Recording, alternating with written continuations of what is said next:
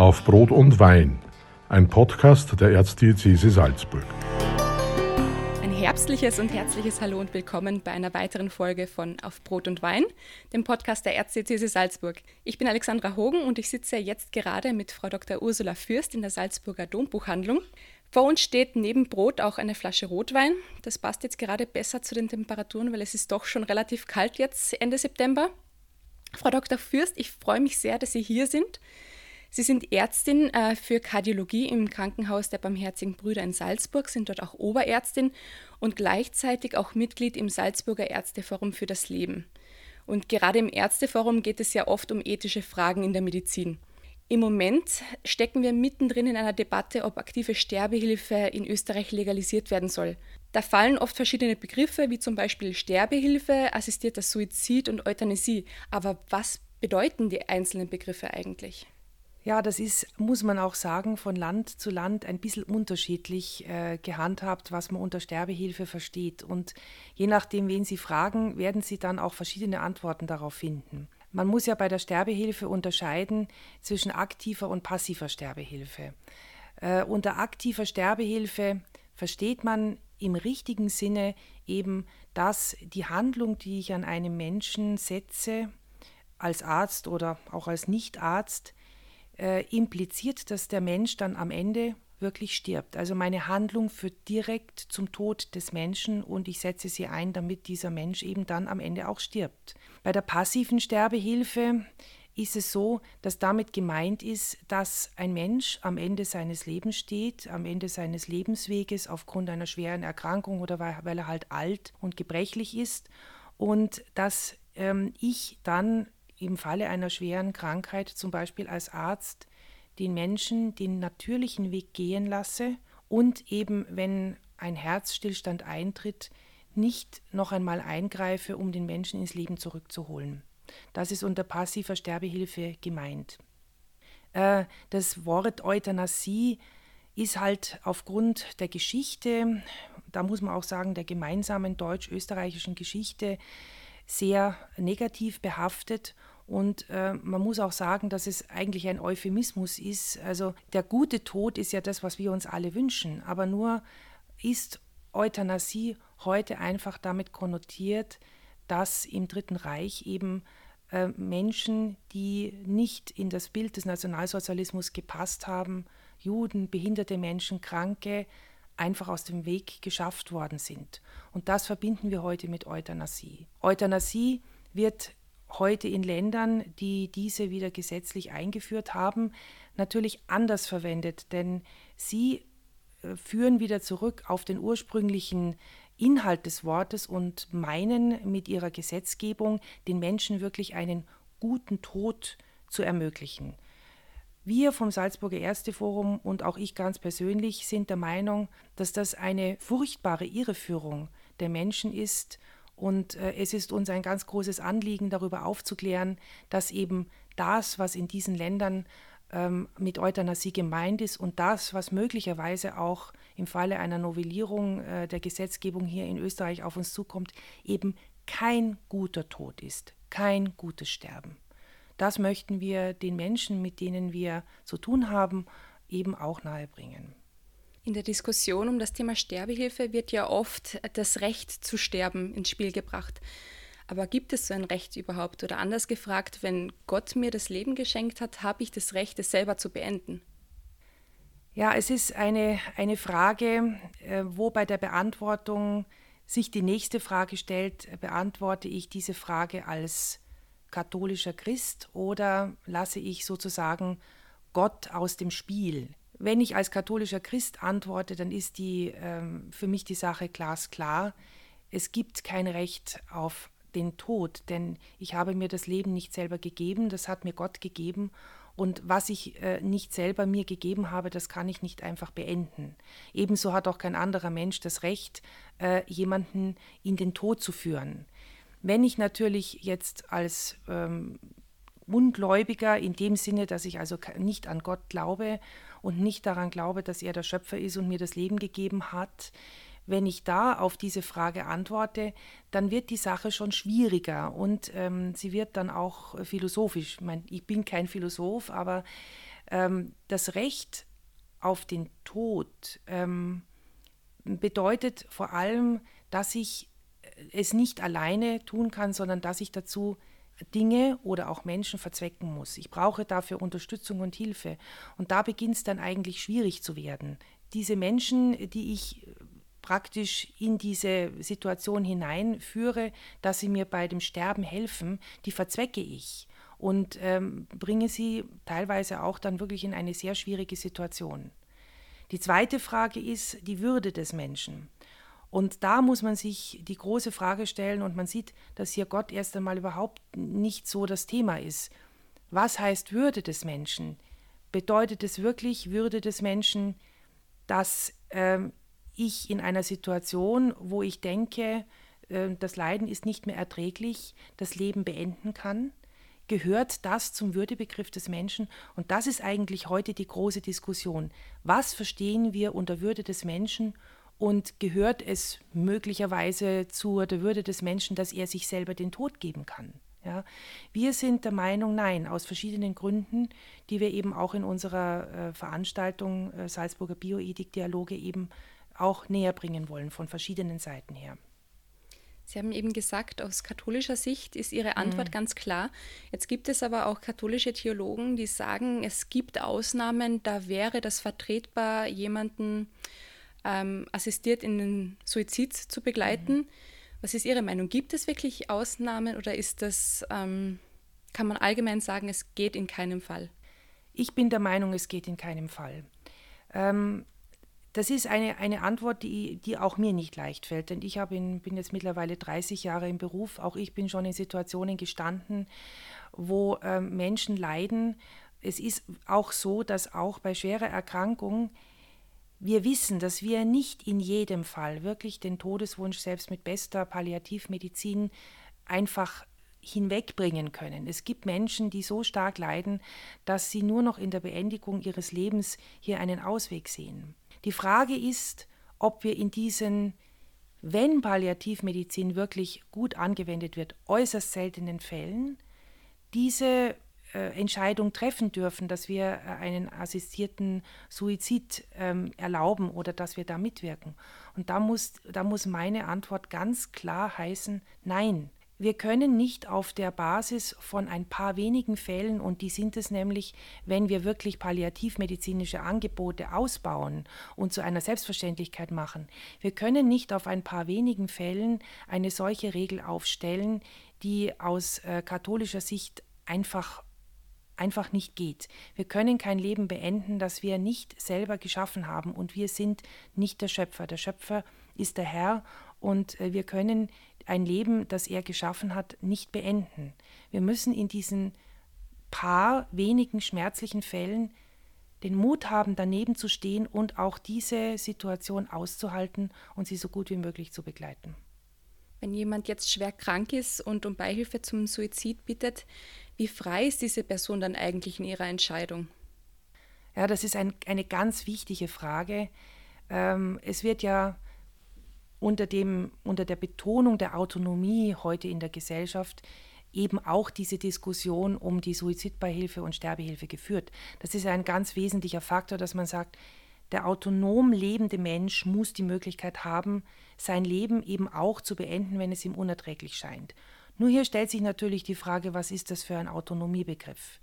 Der Autonomiebegriff, der hier angewendet wird, blendet völlig aus, dass ein Mensch in schwerer Krankheit oder auch in einer schweren Depression keineswegs autonom entscheidet. Er wird durch viele Einflüsse aus seinem Umfeld ähm, geführt, getriggert in seiner Entscheidung und man kann sagen, es kommt im Lauf so einer schweren Erkrankung, zu der auch eine schwere Depression gehört ja, oder eine schwere Trauerreaktion, zu einer drastischen Einengung sozusagen des, des äh, psychischen und des geistigen Gesichtsfeldes, sodass es die, äh, einem solchen Menschen einfach nicht mehr möglich ist, eine wirklich autonome Entscheidung zu treffen. Er ist auch in einer solchen Situation sehr stark, das wissen wir, sehr stark beeinflussbar durch verschiedene Einflüsse, eben zum Beispiel durch die Situation des Alleinelebens, des, äh, das Gefühl, nicht mehr gebraucht zu werden, der äh, kompletten sozialen Isolation. Das sind alles Situationen, die dazu führen, dass natürlich der Todeswunsch in einem Menschen sehr stark anwachsen kann. Und wir können hier nicht von einer autonomen Entscheidung im guten Sinne sprechen, dass ein Mensch wirklich frei ist, äh, unter Abwägung aller, aller Einflüsse, denen er untersteht, eine, eine freie und gut verantwortete Entscheidung zu treffen. Der Verfassungsgerichtshof beschäftigt sich ja zurzeit mit der Frage, ob in Österreich assistierter Suizid legalisiert werden soll. Was würde denn eine Legalisierung jetzt konkret bedeuten bei uns im Land? Wir haben ja den Vorteil, das ist ein, vielleicht nicht das richtige Wort, aber doch, wir in Österreich haben den Vorteil, dass es andere Länder in Europa gibt, die äh, auf dem Weg dieser Gesetzgebung leider schon vorangeschritten sind.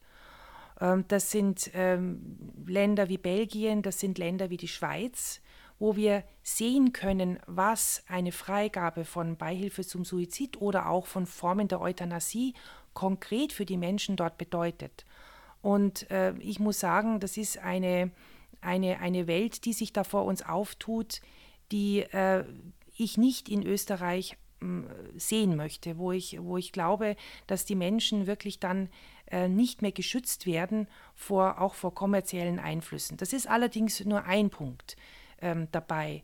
Das eine ist, dass wir sehen in diesen Ländern, wo es schon eine entsprechende Legalisierung gibt, dass es natürlich eine kommerzielle Ausformung dieses Euthanasie-Angebotes oder der Beihilfe zum Suizid gibt. Natürlich, ja. Es gibt eine, ein, eine gewerbliche Ausformung, die dazu führt, dass damit geworben wird.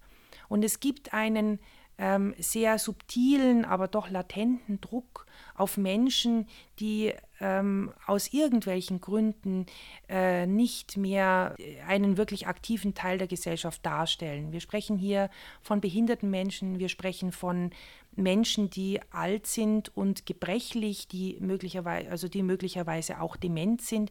Wir sprechen aber auch von Menschen, die eine schwere Depression haben oder einfach von Jugendlichen, die im Rahmen ihrer Pubertät eben in eine schwere Depression rutschen. Also alles sehr vulnerable Personengruppen, die natürlich einer solchen Werbung für Euthanasie oder Beihilfe zum Suizid sehr zugänglich sind und die dem auch wenig entgegensetzen können. Wir haben bei unserer Veranstaltung Salzburger Bioethik-Dialoge Moderne Sterben, Aufgaben und Grenzen der Medizin am Lebensende unter anderem einen Workshop im Angebot ähm, wo ein äh, Kollege aus der Schweiz, ein Psychiater, sprechen wird, der Herr Dr. Klesse. Und er hat ganz konkret in, seiner, in seinem täglichen Leben, in seiner täglichen Arbeit mit dieser Konkurrenz, also mit diesen Euthanasiegesellschaften wie Dignitas und Exit zu, äh, zu kämpfen. Er konkurriert buchstäblich mit diesen Organisationen um die Versorgung seiner Patienten. Also man sieht, dass hier ähm, von einem selbstbewussten Entscheid für das weitere Leben überhaupt keine Rede mehr ist. Vielmehr kommt es eben doch zu einem subtilen Druck, auch von der Gesellschaft. Du musst dich möglicherweise dann als alter und äh, behinderter Mensch dafür verantworten, dass du eben noch am Leben bist und noch keine dieser Möglichkeiten in Anspruch genommen hast. Und die Frage ist, ob das mit der Würde des Menschen wirklich vereinbar ist, äh, da muss ich ganz klar sagen, nein. Man kann nur hoffen, dass ähm, der, der Verfassungsgerichtshof wirklich dann in der Lage ist, auch hier die richtigen Entscheidungen zu treffen. Wenn ich an Sterbehilfe denke, kommt mir sofort ähm, die Schweiz in den Sinn. Dort dürfen ja auch psychisch Kranke in assistierten Suizid gehen oder den in Anspruch nehmen. Wäre das auch bei uns in Österreich denkbar oder gibt es jetzt schon Grenzen, wo man sagt, so weit und nicht weiter, auch wenn eine Legalisierung von Sterbehilfe kommt? Ähm, in der Medizinethik ähm, gibt es schon sehr lange den Begriff des Slippery Slope, also dieser schiefen Ebene, ähm, auf der, wenn einmal eine Entscheidung getroffen ist, es ein Hinabgleiten gibt in immer weitere äh, ja, möchte ich sagen, Indikationen oder Gründe, eine solche Entscheidung oder eine solche Sterbehilfe zum Beispiel in Anspruch zu nehmen. Man hat lange dann gesagt in der Medizinethik, naja, die Slippery Slope, das ist nur ein, ein Begriff, Das ist ein Angstmacher für die Menschen, die sich möglicherweise eben für eine Sterbehilfe entscheiden wollen oder auch für ein Land, das eine solche Gesetzgebung einführt. Das gibt es nicht. Es ist so, dass man in der Lage sein wird, wenn man Sterbehilfe einführt oder Formen der Suizidbeihilfe, dass man dann in der Lage sein wird, die ähm, Indikationen, also die Gründe, dass man das in Anspruch nimmt, wirklich zu begrenzen und einen Stopp einzuführen und zu sagen, bis hierher und nicht weiter. Die Erfahrungen in der Schweiz und auch in Belgien und auch in anderen außereuropäischen Staaten, wo es Formen der äh, Suizidbeihilfe gibt, zeigen uns, dass das eben nicht der Fall ist. Wir haben den lebendigen Beweis mittlerweile, dass, es, dass dieses Slippery Slope wirklich existiert, dass es wirklich zu einem Dammbruch kommt am Ende dieser schiefen Ebene, wo dann eben immer weitere Gründe eröffnet werden, die Legalisierung immer mehr ausgeweitet wird auf andere Patientengruppen, an die am Anfang der Gesetzgebung niemand gedacht hat. Ja, also die Übergänge sind fließend. Ja, die Übergänge sind fließend. Ähm, das zeigt uns auch vielleicht äh, noch als, als kurze Anekdote, hat es auf dem Medizinethik-Weltkongress vor zwei Jahren äh, eine, ja, eine Ärztin gegeben, die war, glaube ich, aus Neuseeland, die ähm, einen Workshop gehalten hat äh, über ihre Arbeit, in welcher sie im Krankenhaus eine eine Suizidbeihilfe organisiert hat. Also das sind mittlerweile, das ist dann, wird dann zur Normalität, dass du in ein Krankenhaus gehst und so wie wenn du eine diabetische Spezialambulanz in äh, Anspruch nimmst, nimmst du eben dann noch eine Spezialambulanz für Suizidbeihilfe in Anspruch. Das ist die Realität, auf die wir dann zusteuern. Ich persönlich bin ein Serienjunkie und darunter vor allem Ärzteserien. Und in so ziemlich jeder Ärzteserie gibt es einmal einen Moment, wo ein Arzt eine große Rede über den hippokratischen Eid hält. Ja, mhm. seine Verpflichtung als Arzt. Aber wie geht denn assistierter Suizid mit dem hippokratischen Eid zusammen? Ja, das, äh, das ist eine, eine, eine sehr gute Frage. Wenn man den hippokratischen Eid wirklich in seinem Wortlaut nimmt, dann geht es eigentlich nicht damit zusammen. Dann ähm, geht auch dann geht auch Abtreibung nicht damit zusammen. Das ist eine ganz klare Sache. Ähm, Geschichtswissenschaftler werden Ihnen dann wahrscheinlich antworten, dass der hippokratische Eid ein, ja, ein Vertrag gewesen ist zwischen den Schülern und ihren Ärztelehrern und äh, in seiner, in seiner wörtlichen Ausformung in, in, die damalige Zeit gestellt werden muss, um seine Bedeutung richtig zu verstehen. Also mir, man hört hier schon wieder eine Abschwächung dieses absoluten Tötungsverbotes, das wir da im Hippokratischen Eid haben. Wenn, wenn man ihn so nimmt, wie er dasteht, dann ist die Antwort klar. Auch im Genfer Ärztegelöbnis klar. Nur wenn wir jetzt nach Deutschland schauen, haben wir mittlerweile in der Bundesärztekammer dort bereits die Diskussion. Da gibt es Kollegen, die sagen, wir müssen uns äh, mit dieser neuen Situation auseinandersetzen. Es ist ja am Aschermittwoch in Deutschland eben ähm, eine ganz wichtige Entscheidung getroffen worden, die eigentlich der Suizidbeihilfe dort äh, Tür und Tor öffnet. Es gibt bereits in der Bundesärztekammer Stimmen, also Ärzte, die eben sagen, wir müssen uns mit dieser neuen Situation auseinandersetzen. Wir müssen uns überlegen, wie wir die diese neue Gesetzgebung in unsere Arbeit integrieren äh, wollen. Es war dann sogar kurz einmal von einer Politikerin äh, die Empfehlung, dass eben bei ähm, Aus Stellenausschreibungen äh, für Universitätskliniken ähm, die ähm, Möglichkeit, dass ein Arzt eben Suizidbeihilfe leistet, sozusagen im Portfolio des Arztes stehen muss und wenn er sagt, er tut das nicht, äh, dass er dann eben diese Stelle nicht bekommt. Also man sieht, wie weit da schon auch hier wieder der Damm aufweicht. Man kann leider dieses Bild äh, nicht anders benennen. Es entsteht auch hier ein Dammbruch. Also leider sind der Hippokratische Eid und das Genfer äh, Ärztegelöbnis keine ähm, Monolithen, die äh, da unberührt stehen. Wir müssen leider davon ausgehen, dass es auch hier zu Dammbrüchen kommen wird. Ich kann mir vorstellen, wenn die Entwicklung so weitergeht, dass es für Katholikinnen und Katholiken immer schwieriger wird, als Arzt, als Ärztin zu praktizieren?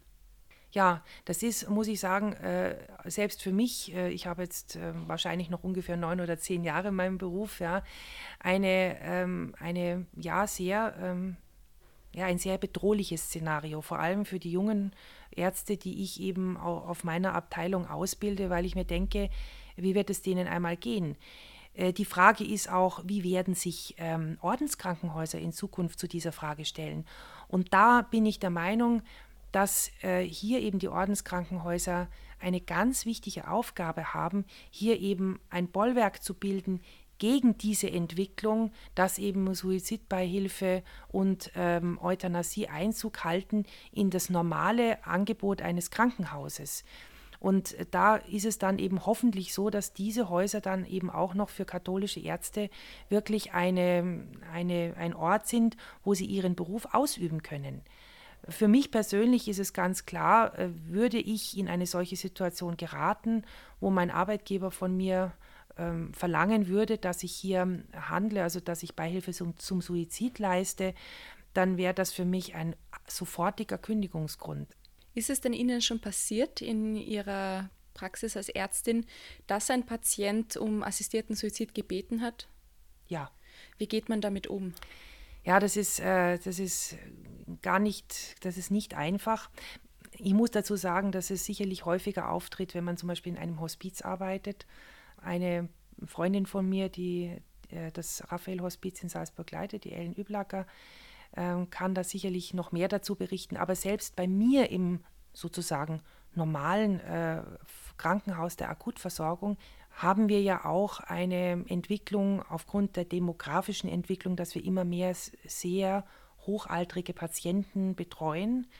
Und hier und auch im Bereich der Onkologie kommt es immer häufiger vor, dass eben nicht jetzt mit einem großen Druck, aber doch schon sehr deutlich äh, die Bitte kommt, Frau Doktor, können Sie mir nicht eine Spritze geben? Ich will nicht mehr. Das, das ist für mich alles so belastend, ich kann nicht mehr, bitte. Und ähm, da ähm, ist es so, dass man dann eben auch auf die Situation abheben muss und sich überlegen muss, was führt den Patienten dazu, jetzt diese Bitte zu äußern. Oft ist es so, dass es die äh, familiäre Situation ist, dass die Menschen sehr alleine sind, dass sie einfach schon einen sehr langen Leidensweg hinter sich haben. Und äh, es ist ja so, dass dieser Wunsch nach Beendigung des Lebens ja nichts Neues ist. Das hat es immer gegeben, aber mein Eindruck ist jetzt in den 30 Jahren, die ich überblicken kann, dass es in den letzten Jahren schon häufiger geworden ist am Ende kann es auch sein, dass man dann einfach sagen muss, in diesem Rahmen, in dem wir uns jetzt befinden, in diesem Setting, eben auch in einem Ordensspital und in der Situation als, äh, als katholischer Arzt, ist das etwas, was man einfach nicht leisten kann. Da muss man dann wirklich versuchen, ehrlichen Herzens auch andere Möglichkeiten für den Patienten äh, finden, ihn zu entlasten. Man darf, muss aber auch in der Wahrheit bleiben. Das ist sehr wichtig. Sie haben jetzt schon ein sehr wichtiges Stichwort ins Spiel gebracht, nämlich Druck von außen. Immer wieder geht es bei Sterbehilfe ja auch um das Thema Missbrauchspotenzial.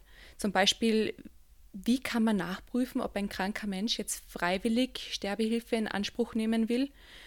Da könnten ja zum Beispiel auch Verwandte im Hintergrund stehen, die sagen, wir möchten ihn nicht mehr pflegen, es wird zu anstrengend. Man hört ja auch immer wieder von finanziellen Hintergründen.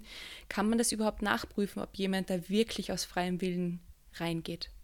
das ist sehr schwierig. Es ist auch so, dass es ähm, jetzt meines Wissens in der Schweiz auch noch keine, möchte ich sagen, keinen Katalog gibt, den man abfragen kann, wo man dann sagt, okay, am Ende steht äh, doch die, äh, die Einschätzung, dass dieser Mensch ähm, wirklich aus freien Stücken um das Ende seines Lebens bittet. Ich bin der Meinung, dass alle Kataloge, die man da abarbeitet, äh, um eben herauszufinden, ob Druck von außen da ist, ob eine Finanz ein finanzieller Hintergrund da ist, ob eine unbehandelte Depression im Hintergrund steht. Ich glaube, dass alle diese Kataloge nur unvollständig diese sehr, sehr schwierige Gemengenlage darstellen können, die dazu führen, dass am Ende ein Mensch sagt, ich bitte um die Beendigung meines Lebens. Ich denke, dass das alles äh, ja, möchte ich sagen, ähm, unbrauchbare Vereinfachungen eines sehr komplexen Problems sind, an dessen Ende dann eben der Wunsch eines Menschen steht, dass er sein Leben beendet haben möchte oder beenden möchte. Also, und ich denke, das wird auch diesem sehr komplexen Problem, auf das wir zusteuern, überhaupt nicht gerecht, wenn man glaubt, man kann jetzt hier einen Katalog abfragen, ähm, um eben auszuschließen, dass der Mensch eben beeinflusst wird.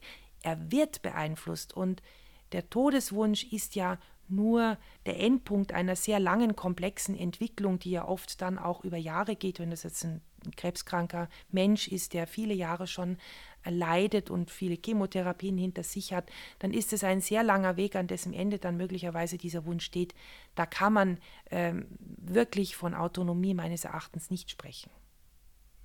Eine Frage an Sie ganz persönlich. Wie hilft Ihnen denn Ihr Christsein im stressigen Ärztealltag, konkret jetzt auch zum Beispiel in der Corona-Situation, die ja alle Menschen sehr herausfordert? Also meinen Beruf würde ich äh, ohne meinen Glauben nicht ausüben. Ich wäre wahrscheinlich schon, ich weiß nicht, wie oft ich schon gescheitert wäre. Ohne meinen, äh, meinen Glauben äh, wäre die Ausübung meines Berufes für mich persönlich nicht denkbar. Ähm, auch in der Corona-Zeit war es jetzt so, dass ich nicht unbedingt sagen kann, dass ich jetzt ähm, ja, verängstigt war. Natürlich gab es stressige Situationen, die damit zu tun gehabt haben, dass eben äh, in unserem Krankenhaus wir äh, viele Dinge anpassen mussten. Aber das war eigentlich äh, alles, vor allem mit einem guten Team, war das sehr gut zu bewältigen. Also ich persönlich könnte ohne meinen, ohne meinen Glauben überhaupt nicht existieren. Der ist ein Geschenk, es ist Gnade, es ist äh, keine Leistung, die ich selber vollbracht habe, sondern äh, jeden Tag ähm, bitte ich Gott darum, dass er mir wieder ein Stückchen weiterhilft und mir eben die Kraft gibt, wieder einen Tag in meinem Leben da zu bestreiten. Und es ist alles Gnade, das ist nicht meine eigene Leistung. Das war auf Brot und Wein ein Podcast der Erzdiözese Salzburg.